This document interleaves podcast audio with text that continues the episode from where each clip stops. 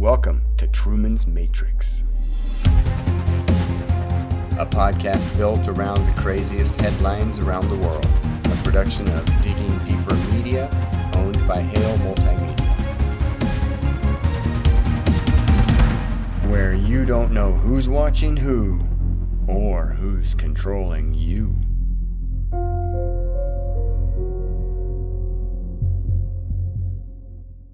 So let's first of all go over our article here, and then I'll define HAARP, and we'll look exactly of when it started and where it came from. I'll try to get through this. I'll try to talk fast. HAARP technology is the modern manifestation of Tesla's teleforce, sometimes called the death ray. Once again, wireless energy transmission is not a new technology. Even did you know that in 43 at the age of 86, Tesla died in room 3327 at the hotel of a coronary thrombosis? Mm. Two days later, two days later, they seized all of his belongings, and no surprise, John G. Trump, a professor at MIT and a well known electrical engineer serving as the technical aide to the National Defense Research Committee, was called in to analyze the Tesla items which were being held in custody, that there was nothing which would constitute a hazard in unfriendly hands. Mm. Okay, so in other words, nothing's classified here. You can have it all, and let's go ahead and develop this technology. But why? Why would they want to develop this technology? As I was just saying, in the original documents, you got to be kidding me. In your original article, this is two-year-old article, folks. Mm-hmm. That's what's exciting about this. Is here I am reporting something that's going on, has been just like COVID was for so long and then it became a reality and then then everybody realized it was not a reality. It's the same thing as this weather stuff okay? We talked about this two years ago. Weather as a weapon. Did you know the u.s military conducted covert weather warfare in vietnam? 66 folks. 1966 yes. it was this operation started in 66 and then they pulled it off from 67 to 72 it was called operation popeye. It was an, an attempt to extend the monsoon season specifically over guess what? Where? Ho Chi Minh Trail. The Ho Chi Minh Trail. Yep. The operation seeded clouds with silver iodide, resulting in targeted areas seeing an extension of monsoon periods of 30 to 45 days. As the continuous rainfall slowed down the truck traffic, it was considered relatively successful. The 54th Weather Recon Squadron carried out the operation to make mud, not war. Yep. Okay, are you kidding me? There they are, 1967. They're creating rain over a specific target. Keep that in mind. Okay? Yes. yes. All right, so we'll keep going here. Uh, where else was that in that article down at the bottom where I had this? Here we go. ELF radiation. Okay, we're gonna see one of these new. Uh, what's his What's his position? There's gonna be a guy who tries to debunk what we're saying about the radiation. Okay, so just keep that in mind. A guy named Bob later. Okay, first of all, let me talk about ELF. ELF radiation. What is it? Extremely low frequency electromagnetic radiation is another tool used for manipulation of weather. You sure your source is good on this? You wrote this article? You sure? Because ELF is not what Bob said. Bob said only the long rays, not the oh. short ones, okay? So, Keep that in mind. ELF waves also are used in a variety of scientific applications, including the study of lightning, which we're going to talk about lightning balls Isn't later. Isn't that part of weather? Yes, it is. Okay. It is, it is. So in 68, did you know in 1968, Moscow pinpointed magnetic frequencies, or ELFs, that helped mental and psychological functions do harm. In other words, they figured out how to use these waves to do harm on the mental and physiological functions of the body. Russia did. That was in 68. Mm-hmm. They did a study on that. Basic mind control technology has been discovered. And everybody knows about MK Ultra and mm-hmm. all these other operations. Everybody knows about mind control. So why are they trying to deny it? It's kind of like they're trying to deny UFOs and now they're telling us they are UFOs. So now there's nothing that can't be denied, right? Because if if you're going to believe in UFO, then you're going to believe anything is possible. You're Right. so, so they actually tell us right here. It's already been discovered. HAARP and other t- technologies can exploit human vulnerabilities. Okay, so I just want you to know that ELF are the kinds of fields that create serious problems. Now, let me let me just I got to go through this quickly because we got to get to a document down here. If you'll see the screen now, it says, So where does Own the Weather fit in? We actually titled that. You titled Owning the Weather. Mm-hmm. And, and I thought it was a dumb title at first. Back two years and two months and two days ago, 222 Acacia Avenue, I thought it was silly of a name. Yeah. Okay. Now, let's dig deeper and find out where owning the weather came from. It actually was from the US Air Force. They published they actually published a document called Weather as a Force Multiplier Owning the Weather in 2025. That's a couple years away yet. Hold on. But we wrote this in 2020. 21. Mm-hmm. All right. They wrote it. Hold on. Uh, let me go ahead and pull it up. Okay. You've probably, if you're watching on the screen and paying attention, you can see where when it was released. It was actually a study the year before, but it was released actually before that date. It was actually released a lot before that date, but the date on the screen is okay. We'll let it fly for now. I have information saying it was released a little earlier than that. But let's take a look at this. Weather as a force multiplier, owning the weather in 2025. So, let me bounce over to that other document over here. Weather as a Force Multiplier by the Defense Technical Information Center. Okay, this is, if you look at the URL at the top of the screen, oh, which I have cut off, which I could actually pull up there for you. If I can show you the top of the screen, real quick, take a look at the URL on the top of the screen you'll see it's apps.dtic.mil. Anything that is .mil is .military, and that's an official U.S. government website. Okay? So you could determine that on your own later. I just wanted to show you that. This is where I'm getting this Defense Technical Information Center website. DTIC, preserving knowledge, connecting people, inspiring innovation. so let's look at what this study. Sounds so pretty. It is. They always make it sound so so pretty, like you said, so flamboyant or whatever, so that people think that NASA is real or that they think these things are really valuable. Let's look closely here. In 2025, U.S. aerospace forces can own the weather by capitalizing on emerging technologies and focusing development on those technologies to warfighting applications. Such a capability offers the warfighter tools to shape the battle space in ways never before possible it provides opportunities to impact operations across the full spectrum of conflict and is pertinent to all possible futures. The purpose of this paper is to outline a strategy for the use of a future weather modification system to achieve military objectives rather than to provide a detailed technical roadmap. A high risk, high reward endeavor, weather modification offers a dilemma not unlike the splitting of the atom. Who, you know, Oppenheimer was just released. Weather modification offers a dilemma not unlike the splitting of the atom. This paper is written, and the people writing this paper, these one colonel, two lieutenant colonels, and four majors, wrote a paper, and they say this is just like the dangers that we faced in creating the atom bomb. Yep. While some segments of society will always be reluctant to examine controversial issues such as weather modification, the tremendous military capabilities that could result from this field are ignored at our own peril. Oh, we could die if we don't do this. No, we're going to die if we do it, and we're going to do it anyway.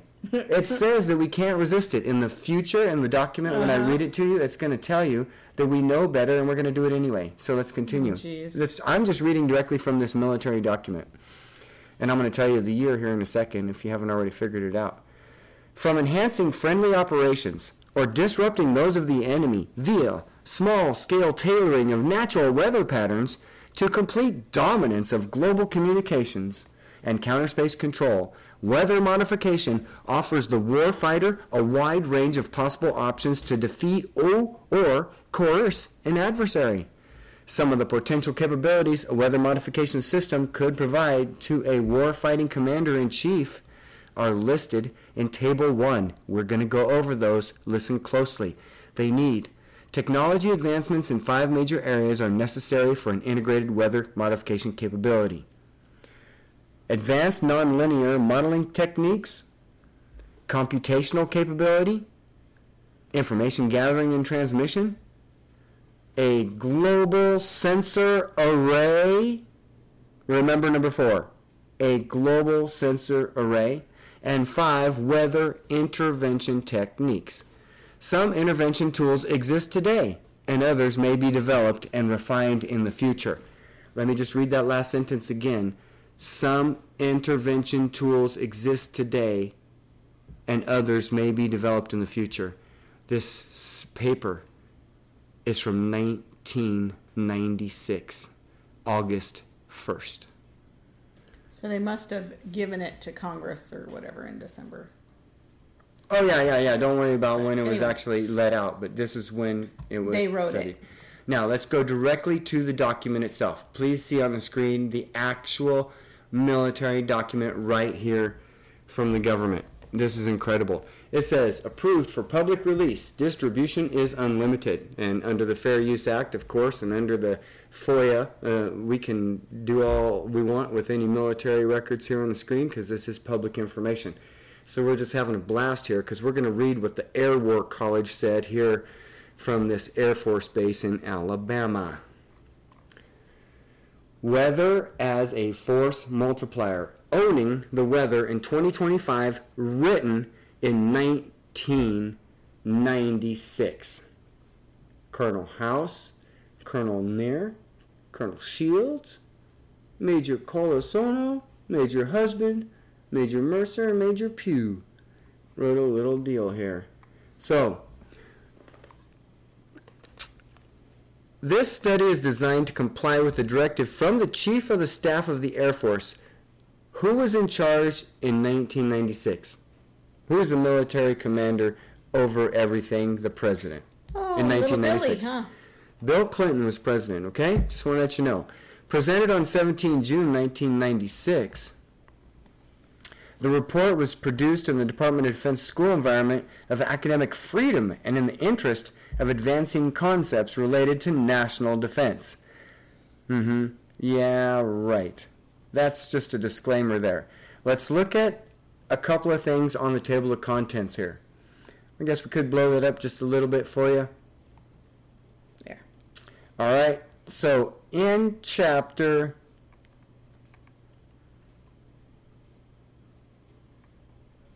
Global Weather Network, that was a good one. Uh, when I made it larger, mm, I lost my place. There it is. Artificial weather. Artificial weather, cha- uh, page 27. That's what we want to go down to. Page 27 to get to artificial weather. I mean, that's what I'm wondering, right? I'm wondering, they don't actually make the weather, right? Okay? While most weather modification efforts rely on the existence of certain pre existing conditions, they write, it might be possible to produce some weather effects artificially, regardless of pre existing conditions. For instance, virtual weather could be created by influencing the weather information received by the end user. Their perception of parameters or images from global or local meteorological information systems would differ from reality. This difference in perception would lead the end user to make degraded operational decisions. In other words, Fake news. fake news about weather. But now let's get into the good stuff.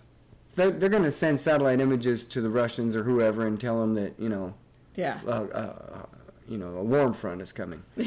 Whatever. Nanotechnology, however, offers possibilities for creating simulated weather. This, folks, is I was, I've been really kind of tripping on a lot of different ties back and forth here, and I've probably got six segments I could do on this now. Yes, I know. But in this one quick segment, what I want to tell you is one of the funny things about it is that I figured out where they came up with the, you know, the internet has gone through some naming changes, right? Okay, so when it first came about, it was actually the ARPANET, okay, originally. Right. And then it, you know, eventually got into the World Wide Web. Mm-hmm. They called it that. And then the internet, basically, people called it the net. And then this space was a word that they started using, you know. Mm-hmm. And then The cloud. eventually the cloud. right. I was like, okay, that's clever. It's up in the cloud, whatever. Now, this puts it all together here. Here it is. 1996, folks. 1996, this is written. Nanotechnology offers possibilities for creating simulated weather. A cloud or several clouds of microscopic computer particles all communicating with each other with a larger control system could provide tremendous capability. Talk about climate control. right. It's not climate change anymore. The new buzz is climate control. Don't you want climate control? I mean, I want climate control. My house, I always want climate right, control. Right. You go to a storage space, you want, hey, do you have climate control storage spaces? Right, right, right. Yeah. Right, yeah. yeah, everybody wants climate control. All right. well, interconnected, atmospherically buoyant, and having navigation capabilities in three dimensions, such clouds could be designed to have a wide range of properties. They might exclusively block optical sensors or could adjust to become impermeable to other surveillance methods, mm-hmm. which actually, coincidentally, us and the Russians worked together later on in another study I looked at, where we actually looked at the ability to create an electromagnetic field in space that could be a shield to block a missile coming in. It's like it's like boom, and it hit it hit it and just poof, knock it out the sky. And we worked with the Russians on that one. Yeah, huh? Shh. I won't tell you where the study is, okay? Um, those, those, they're bad, bad Russians, bad Russians. Right? He's like, oh my gosh, red dawn all over. Right. They could also provide atmospheric electrical potential difference. Now, listen to this one. This is what's crazy. They, they always do this in these paragraphs. They give us a good use, and then a bad use, and then a good use, and then a bad use. right. And then um, then the people think that the bad use was just something they didn't understand, or that it must have been a good use because they hear good use and then. Eh. Listen to this. So i- it's it could have it could have a wide range of properties. It might be able to even you know help block surveillance methods. You know that would be good. They could also provide an atmospheric electrical potential difference. Does anybody know what an atmospheric electrical potential difference is? which otherwise might not exist. To achieve, what does it achieve? What does atmospheric electrical potential difference create? Lightning.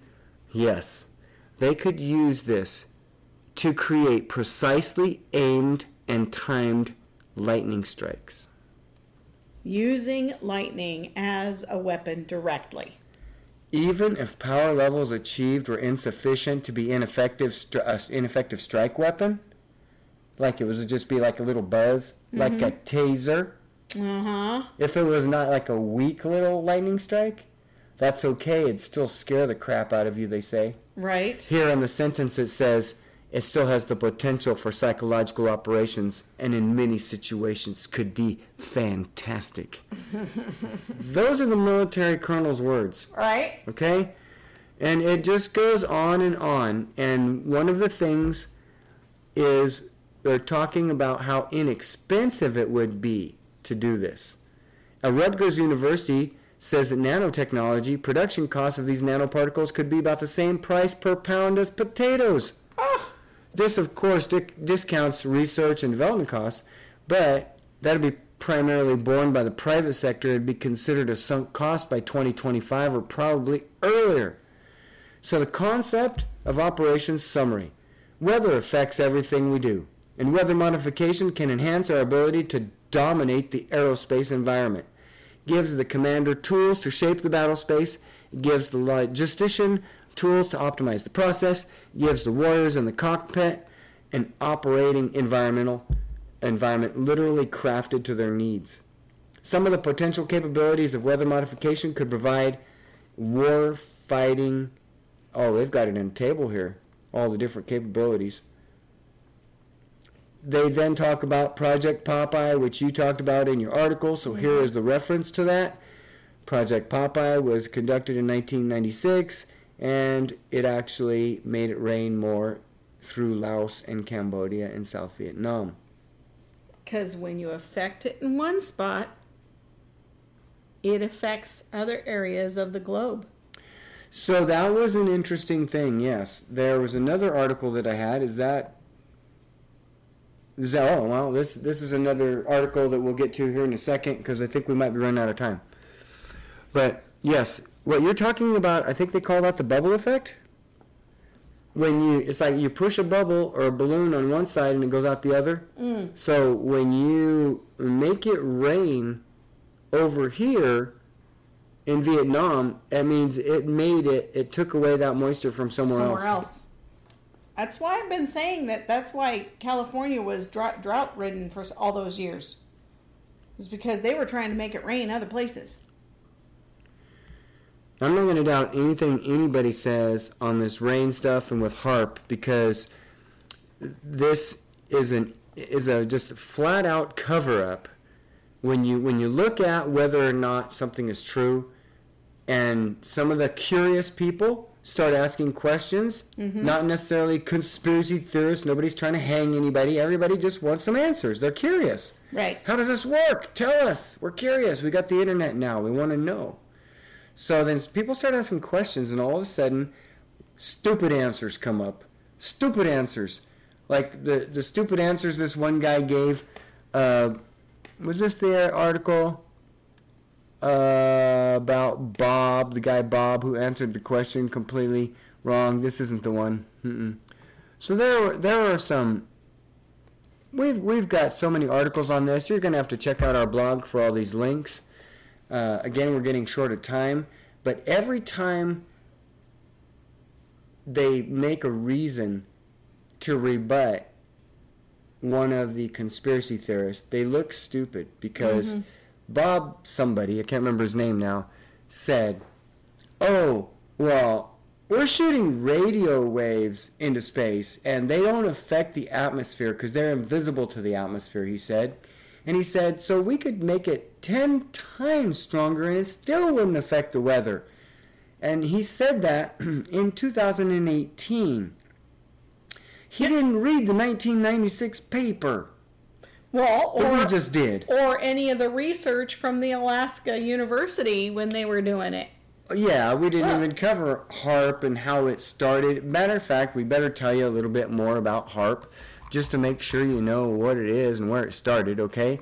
You know, conspiracy theories really started about HAARP when they decided they were going to close it down. Well, the military started in 1993, and then in 2014, they turned it over to the University of Alaska at Fairbanks. But that was kind of misconstrued as a story of it gonna it was gonna just sit there and not be used and nobody was interested in it and all of a sudden they swooped in and saved it i don't i think that was in itself a hoax that It story a, yeah, that was a pr red stunt herring. Mm-hmm. Be- because they've always been interested in HAARP. This has been going on since 1996 and they had a 2025 plan and it's only 2023 Correct. they're not going to give this thing up in 2014 when it was working.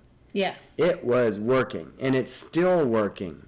Mm-hmm. And it's very noticeable. You can see it right off the highway when you go through there. But anyway there's an article here that talks about how people were calling to shut it down and um, they were excited when they heard it was going to shut down and because of all of the hype about it they actually opened the facility up to tours so people could walk through and, and take tours and see what it was really all about. And they, they just kept insisting that, oh, it has nothing to do with anything other than just radio waves. But the military is interested in the ionosphere because this portion of the atmosphere plays a role in transmitting radio signals, they say. They send radio signals into the ionosphere to study the responses from it. Wow. Multi billion dollar, million dollar operation and all this energy and all those satellites because they want to just See if anybody will answer. See if there's any echo from a radio signal shooting up into space. No, I'm not not buying that story. This is from ABC News, and of course, this is fed to them through DARPA, which you see on the screen. And so, all of these things are just the lies that they put in the mainstream media. See the mainstream, N E W S? The mainstream media is telling you one story, while the government, with documentation and references, is telling you what they're really trying to do, weather modification. They're not saying, oh no, we're just shooting radio waves up into the sky so that we could see if we get any answers back. No, no, no, no, no. You're lying. You're lying and you're busted. And I think it's time to start on episode number two, like like part two of this series, because I'm gonna need I'm gonna need another half hour or four or five of those to show you all of the evidence. It's almost like the moon landing evidence. I know. Oh wait, hold on. This is going to be a future segment, and I wanted to tell you. I want to tell you, since we're in Truman's Matrix, I'll talk about the weird stuff again. In the beginning of this Digging Deeper podcast, we came up with the idea that we were going to try to come up with the craziest conspiracy theories and then debunk them, obviously. And so I told the kids out at a camp out, some teenage boys, come up with a conspiracy theory that's so off the wall that we could just have fun with it. And they said, well, about the faked moon landing?" Now we laughed our heads off when we talked about it, and we all concluded that of course it was real. Of course it was real, and all this conspiracy stuff about it being faked is just impossible. So then, over the past two years, mm-hmm we've been opening our eyes a little bit more and a little bit more and a little bit more. And all of a sudden, after this 50th anniversary, we decide to start looking into what other people say. So I did a research project that took me, well, let me tell you how long it took me, okay? I went to find all the evidence. I want to compile mm-hmm. in one place. I know it's going to take me a long time. I'm going to compile all the evidence that the moon landing was real. I'm going to get all the pictures, all the videos, all the broadcasts, all the scientists' uh, like uh, opinions. Yeah. I'm going to get everybody's opinion on it, and I'm going to find evidence that it was real. Yeah. You know, like find the museum, you know, or yeah. find yeah. the original computers, or find something other than moon rocks and that one thing we saw on TV. We saw, you know, a 30 second video on TV and we saw some moon rocks. So that's what my conclusion was was I couldn't find any evidence that it was real. Based on all the scientific proof that everybody was talking about, all the scientists are saying that they can't prove that it was real either. Mm-hmm. Like people are stumped like it was physically impossible to get through that part of space. And so we looked a little bit deeper into who made the suits and the construction of the pod and unbelievable stuff. So we're going to have like 15 parts of the moon landing and probably going to have to have another four parts on this one. But for now, that's going to have to do it on weather manipulation. Yep. If you ever thought weather weather modification was not real, that's okay. We're with you. We didn't think it was really real either. We're with you. This is Truman's Matrix. We're like, how can that be true? Well, sometimes they're telling you right in front of your face for 20 years what they're going to do before they do it. And time after time, this podcast has proven that to be true. Mm-hmm. And that's going to do it for this edition of Truman's Matrix, a podcast built around the craziest headlines around the world, a production of Digging Deeper Media, owned by Hale Multimedia. You can find Digging Deeper with Brian Hale on your favorite podcast network, or visit all of our podcasts under one roof at diggingdeeper.us. And one more thing. Good afternoon, good evening, and good night.